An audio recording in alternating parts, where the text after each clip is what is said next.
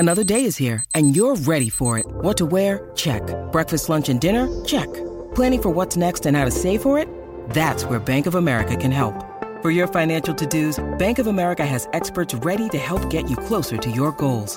Get started at one of our local financial centers or twenty-four seven in our mobile banking app. Find a location near you at bankofamerica.com slash talk to us. What would you like the power to do? Mobile banking requires downloading the app and is only available for select devices. Message and data rates may apply. Bank of America N A, member F D I C.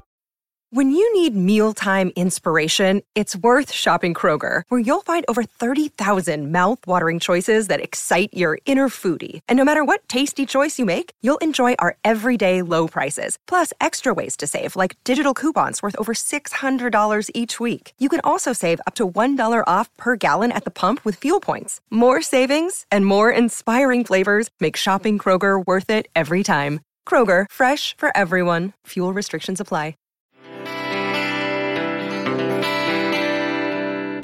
Hello and welcome to How To Money, a financial education podcast for young Australians aimed at opening up the conversation around money. In each episode, your host Kate Campbell brings in a variety of guests to explore everything from buying shares to starting your own business, all with the aim of kickstarting your personal finance journey. Just a quick reminder that everything we cover in this podcast is for financial education purposes only, and we are not giving you any advice. If you do want advice, please seek the help of a qualified and competent professional and do some research. Remember, it's your money, so take control. Hi, Laura. Thank you so much for joining us on the How To Money podcast today. My pleasure, Kate. So before we get started, it'd be great to hear a little bit about you, your background in finance, and what N G S Super does. Yes, well, I started in super about thirty-two years ago, when I was appointed as a director of N G S Super. At that stage, I didn't know very much about superannuation at all, and uh, all, a lot of my learning was um, on the job. I was on the board for six or seven years, and then I moved into the industry, and I've worked in a number of senior roles with some of the large administrators, looking after large clients like REST, S T A, now Australian Super, and other clients. And then twelve years ago, I came back to N G S again in a senior role in operations, then governance, and nearly two years ago, I was appointed as the C E O. Wow, so you've been there for quite a while now. Well, yes, it is. It's actually the longest I've actually been in with one employer, to be honest, so I'm very proud of that. Mm. And, um, and N G S is very special to me because prior to coming onto the board, I was a teacher in a Catholic boys' school for a period of time.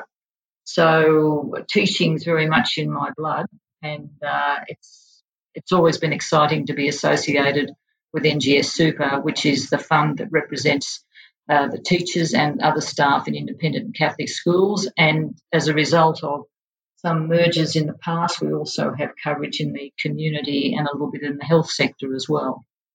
Mm, yeah, it's quite an interesting path into finance from being a, a school teacher. I haven't heard too many people take that journey. Ah, that's, it's not uncommon. In fact, um, we've got three ex-teachers on the staff here at N G S. Mm-hmm. Well, I think in those days we used consultants um, to advise us. Uh, superannuation was a very much simplified product. You know, everyone had one investment option, very basic insurance. So it was possible to learn on the job. Um, most people went off and did courses um, to assist them with the various professional bodies. I don't think you could do it now. I don't think you could come straight out of the classroom as I, well, I came out of the classroom via the union. So I was, I worked at the union as a women's officer and organiser for a few years before I, between the teaching and the um, and superannuation. I don't think people with that sort of background now would be appointed to the board. You, you would need to have some links back to um, running a business, running a union, um, accounting, finance, law, marketing, those sort of skills. Technology is really big now. So people with digital skills are in great demand in super funds. So I think, and then you take that to the board level. So, um, yeah, very different scenario over thirty years later. Because I think as its super's grown, it has become more complex. Like when I look at some of the large super providers in Australia, there's so many different investment options, different fees, different managers. So it can be kind of confusing now. Yeah, well, a lot of that's been driven by competition, I think, over mm. the years. People trying to, you know, get a point of difference. And also uh, member expectations has very much changed. I think uh, all those years ago, most people had no idea what super really meant or understood it. And I think knowledge and understanding has improved, although, as you know, there's still a long way to go in people having a stronger degree of financial literacy. Mm. Now, I know most people are familiar with the term super now, but if we bring it back to basics, what is super for? Well, it's, based, it's for retirement. So it's putting money away while you're working, and certainly now the rules have freed up a bit more, so you don't always have to be working, but putting money aside for when you retire. And um, and that's even an interesting concept because there's not an official retirement date. Mm. In Australia, I mean, there's a pensionable age, but there's not actually an official retirement age. So one of the interesting things that's happening is that people are working much longer now in particular industries than they were when super was thought about. And also what's interesting is lifespan has increased. So longevity has become more of an issue. So the whole setup of thirty years ago, I suppose to some degree, is being a bit challenged these days because people are living longer. So money you have, will it last? So it's become, yeah, there's a lot more issues, I think, to think about than there were when it first started as a simple savings vehicle. Mm-hmm. People to put aside, because the level of savings in Australia thirty years ago was very, very poor, and majority of the workforce um, had no super. So if you're in the public service, you had super. There would have been a little bit of private super in large companies, often only for the executives, but for the vast majority of working people, there, there was no such thing as super. So, I mean, I think it's been a major feature of, you know, of Australia that it was a universal scheme for working people at the time. Mm, yeah, and I think it, it's quite good to have because you're not usually in your twenties and thirties thinking about retirement and what you're going to live on. So having that forced savings from the start of your working career, it can be quite beneficial down the track. Well, I think the difference, yes, for someone like me, I didn't get any super till I was in my early thirties. That was the first time that I... Um, had access to super, and so I would have, I'm a pretty common um, example, I think, in my age group, whereas obviously any young person who's earning more than four hundred fifty dollars in a month um, now has super paid for them. Yeah. So it's a very good scenario. So you've got that impact of compound interest over a much longer period than even someone like, like myself. Because I know a lot of my friends that are just working part-time jobs at sort of fast food chains during uni, they're getting paid super because they're earning over that threshold. And yeah. um, and a lot of them don't even realise they're earning it because they're not looking at their paycheck properly or anything like that. So they do accumulate multiple accounts over the their twenties. Yes, well, there's been a big push from the government now to try and deal with those multiple accounts, and um, so inactive accounts now end up at the tax office and are reunited with your active accounts. So I think over time that situation would improve. Mm-hmm. And also people are becoming more aware of what I call the big brand supers, Australian Super, REST, Host Plus, the sort of funds that people first go into. Yeah, and I know especially um, with the barefoot investor movement, it's sudden, people are starting to think about super a lot more and what it is and how they have some control over it when a lot of people didn't even realise it was their money. No, I know. And I mean, I mean, what we're looking for in our membership is providing, you know, educative tools, calculators, other information, so people can gain more confidence in decision-making themselves. Mm-hmm. Because the majority of people go into the default options, which are obviously very good in all the funds, a lot of time spent on, on getting it, you know, trying to get it right, but it's a an option that's trying to cover off the needs of a eighteen-year-old and a seventy-year-old, and quite clearly different age groups, different risk profiles. So that's why if you are a bit more literate financially, then you can tailor an investment solution and an insurance solution to your needs. And I think the, the great challenge and the change I've seen over the last thirty years. Funds really putting a lot of time and effort bluntly doing that. Because mm, when you go onto the websites, it can be a bit sort of overwhelming on which option do you actually choose. I mean, I know some supers provide life stage options that you just select your decade, but a lot of them it's just uh, do you want to be in a conservative or cash or high growth portfolio? I know. And, and I mean, out of the older age groups, like our members really value financial advice because our average age is sort of mid, mid-forties, so we have a lot of people in their fifties and sixties, at, so closer to retirement and therefore more keen to get advice. It's much harder to tap in and say to younger people, look, you're never too young to learn more and to get some advice. Um, and in that stage, it's more about probably wealth accumulation in a range of areas. Wealth accumulation through super, which is your long term, and then wealth accumulation just outside of super to try and, you know, be able to achieve the things you want to, whether it's a car or a trip or a house. Because there's a lot of a lot of tips that really help people, but unless you're aware of them, you know, they're simple things you can do to improve your situation. And I know like the difference between a, a conservative and a high growth portfolio in your twenties over many decades is massive.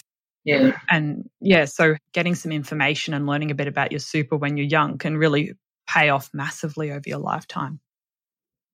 Yeah, absolutely. And I mean, we, like many other funds, are spending time in looking at digital solutions for members and online advice. We have the telephone advice is quite popular, Uh, particularly around investment options. Um, but again, when you look at who's using it, it's it's the older members using it, not younger members.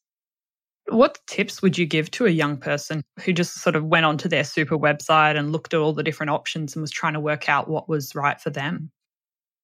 Well, firstly, I think virtually all websites have a risk profile. So mm-hmm. that's what I'd suggest first. You know, are you in the right investment option? Is the default right for you or something else? And if you do the risk profile, well, that will give you an indication of what level of risk you're comfortable with.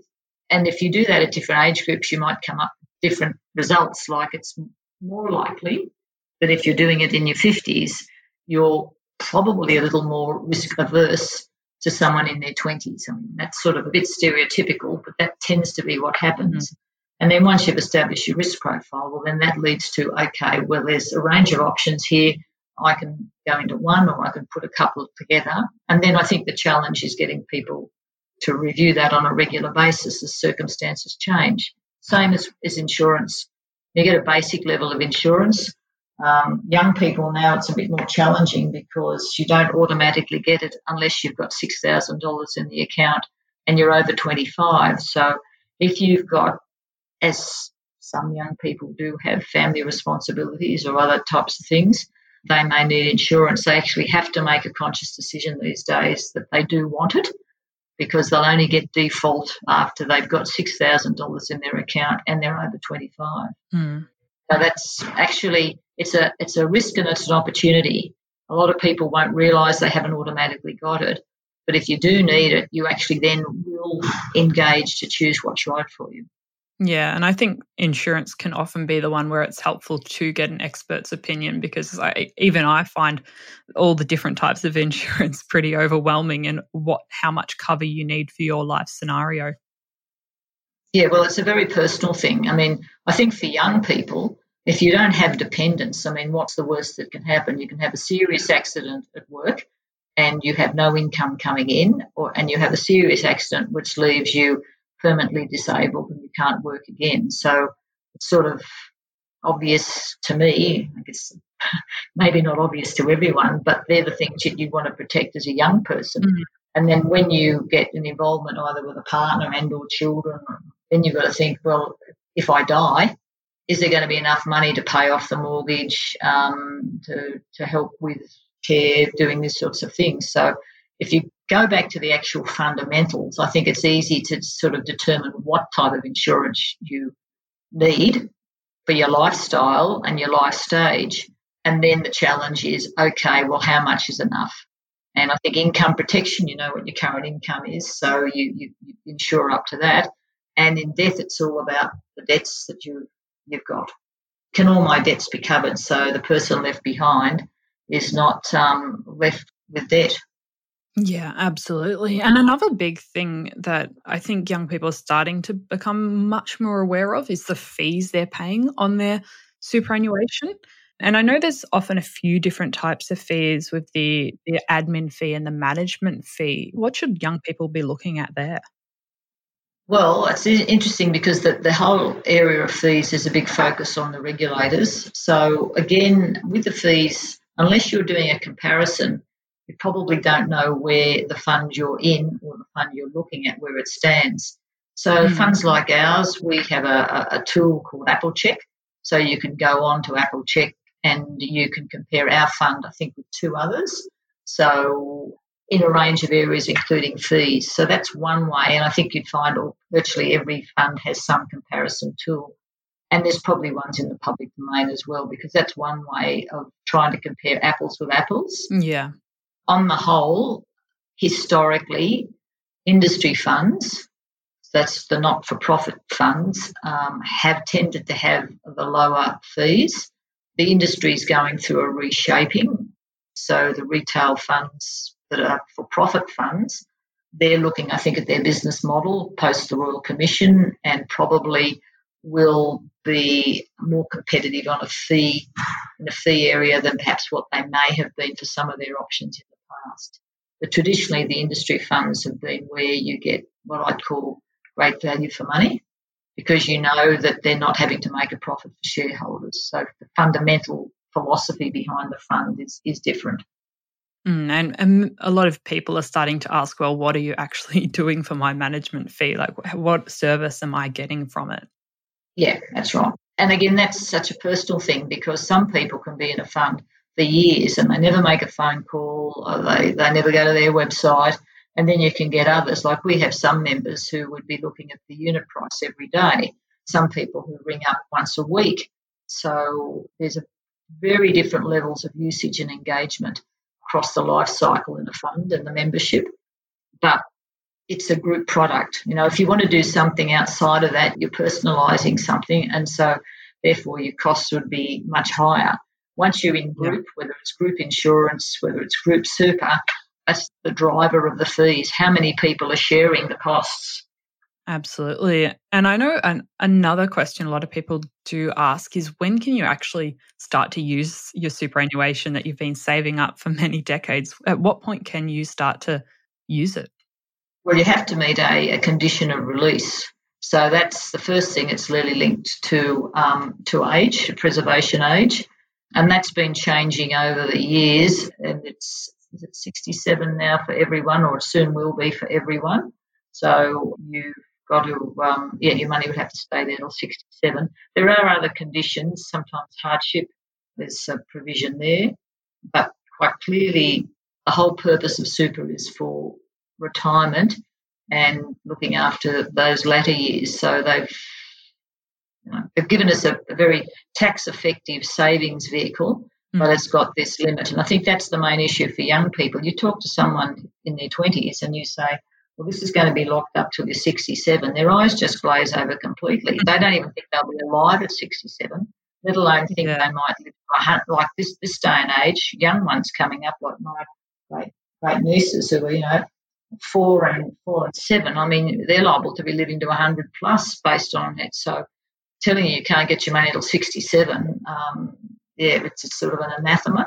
And I think that's the real problem with young people. They just can't foresee life that far ahead, and and I think in some cases probably resent uh, the fact that they're actually, you know, forced to have super. But on the other hand, it's goes back to the basics. It's really, okay, this is an enforced saving.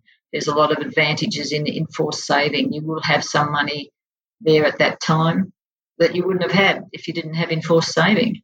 And the truth is that we're probably going to reach the age where we do need the super, even though we can't imagine it right now. So I think it's important that it's enforced, but sort of thinking about it in your twenties is still quite yeah. hard to visualise.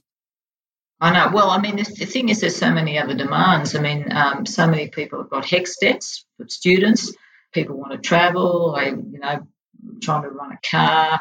Then if you, you know, have a partner, then you're looking at trying to buy a house, which in many places in, in Australia is very problematic. So all of these things um, come to the fore. The last thing you're thinking about, well, is money in retirement, because you're saying, well, I really want the money now. And I know there's some discussion at the moment about increasing the the amount that employers have to pay for superannuation, which for most people would actually decrease the salary coming into their bank account and the amount they've got to live on. So, well, I think that's a debate that's out there in the uh, in the, in the marketplace at the moment, because the evidence about wages going down if super's paid, I don't think it's really been supported by the research to date. Mm. It's like all things to do with super. There's a lot of vested interests uh, out there, and usually a diversity of views. My personal view, and one could say I've got a vested interest because I'm in the system, but I've seen the long-term benefits, people having that savings at the end of their working life. Uh, I think I really fully support going to the twelve percent.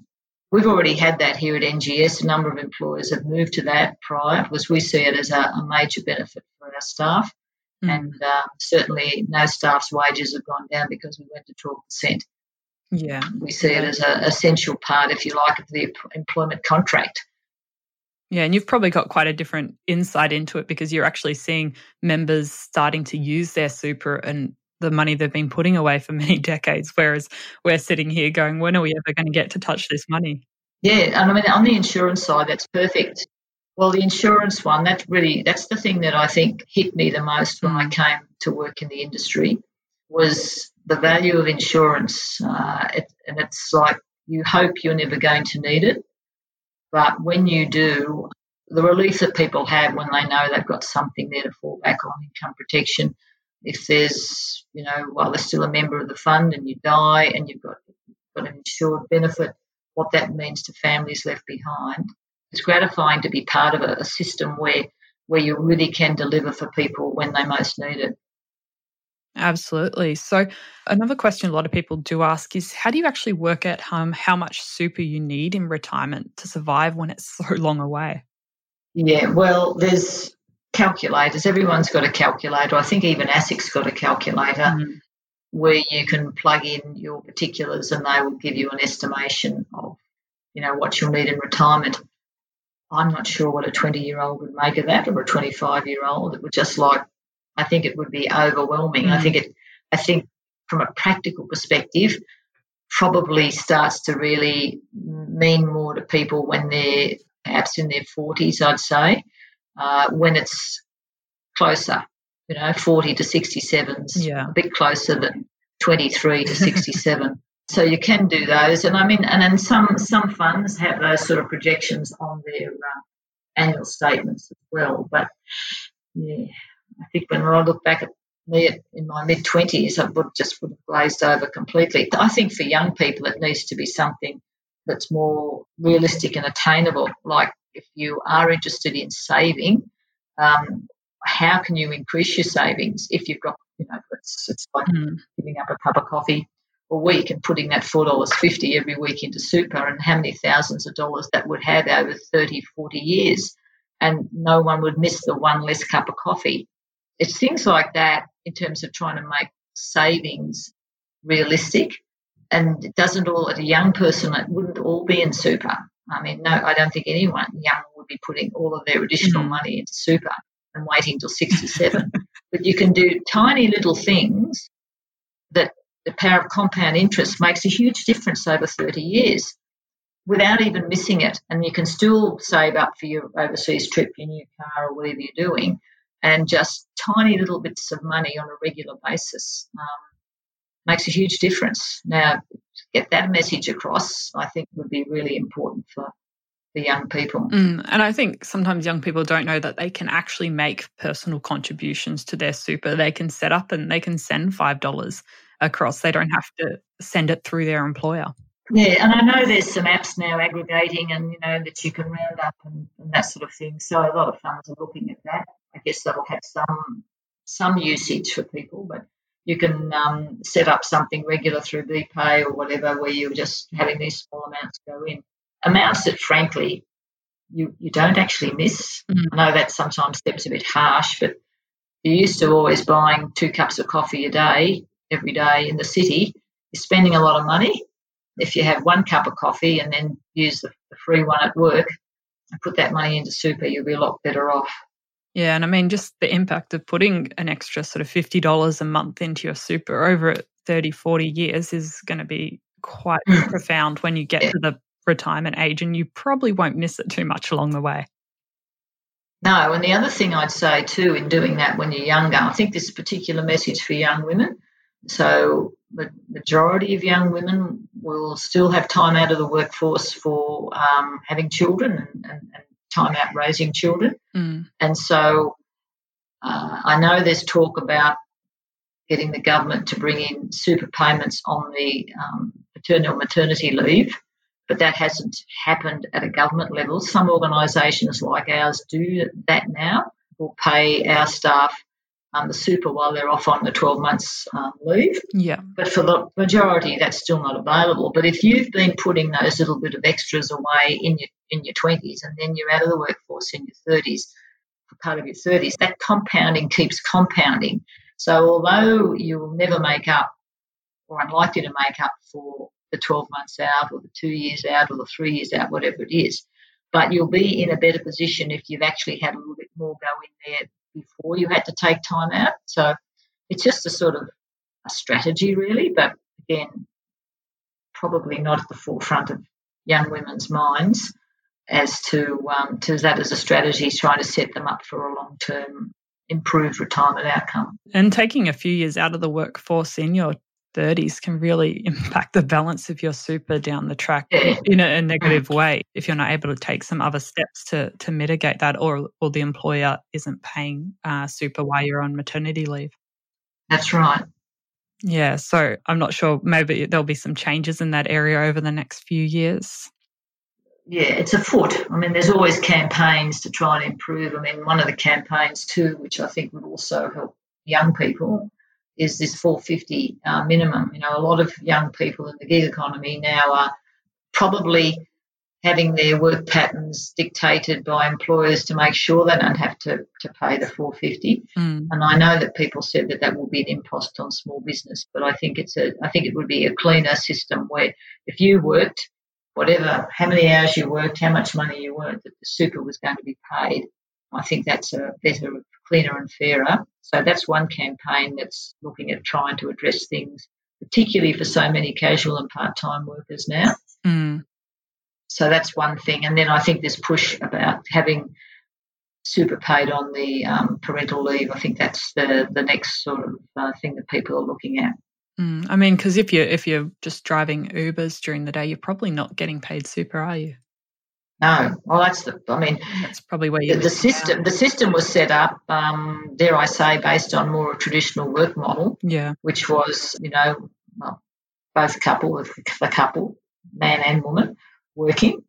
I don't think people foresaw what was going to happen with so many people being called contractors. Yeah, and then being responsible for their own super, and and some of that's had advantages for people in terms of flexibility, but from a financial perspective, it's certainly not a good look. I mean, it, you know, yes, not, they're not getting super. And even with this uh, pandemic, I don't think I'm allowed to use the word pandemic. It's not a pandemic yet, but the, the virus. Yeah. Um, one of the main concerns that's coming out is that if businesses have to close down for a period or, or, or limit the staff because they just haven't got the sales, the people that are going to be most impacted are the casuals who have no sick leave. Mm. So, and they say, was it, was it three million? I think today somewhere I heard it's three million, could be more. People are likely to be in this situation potentially. So um, that's huge. Yeah, and on the topic of the virus, I know there's been a lot of volatility at the moment, and young people are starting to see, because they're looking at their super now, um, their balances have gone down, and some are talking about making drastic actions. What are some of your tips for uh, young people dealing with market volatility and looking at their super and sort of wondering, should I do something about it?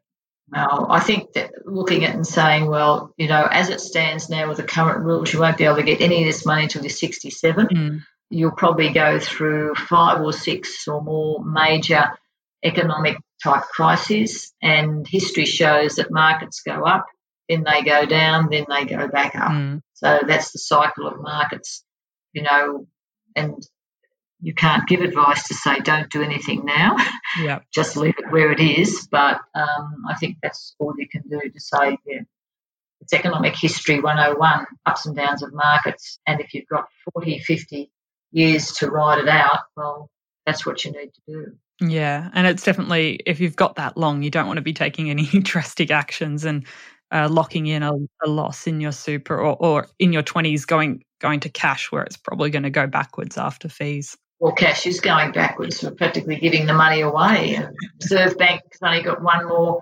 potential cut. Mm. And, um, yes, and with the, under the bed's looking good.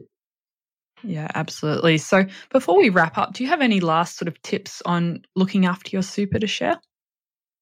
Well, I was just trying to put myself back in time, and I think the most important thing is what can we do to encourage young people to at least have a cursory look as a start mm. and just not ignore it. I mean, I just had, as I said, I had no access to super till I was in my thirties, never crossed my mind, and I think the challenge is this is money, this is your money. You need to make sure that it's invested in the way that you're comfortable with and, um, yeah, to take an active interest in where you've got the opportunity to improve your situation, even in little amounts. That's important. No amount's too small to be regularly saving. Yeah, absolutely, and you won't miss it in the long term. No, you don't miss it in the long term. Can't always convince people of that, but you don't. Wonderful. Well, thank you so much for joining us on the show today, Laura. If people want to find out a bit more about you and N G S Super, where should they go? Ah, well, to our website, n g s super dot com dot a u. Wonderful. Well, I'll include that in the show notes as well as some of the calculators and other resources we discussed today, so you can have a bit more of a dive into super and make sure you know where it is, what it's doing, and uh, what it's invested in. All right. Well, thank you so much for joining me today, Laura. Thank you, Kate. Thank you for listening to this episode of the How to Money podcast. If you enjoyed this, please leave us a review on Apple Podcasts and send any questions our way via w w w dot how to money dot online. You can also catch us on Twitter and Instagram at How to Money A U S, and we'd love to hear from you. You've been listening to the How to Money podcast.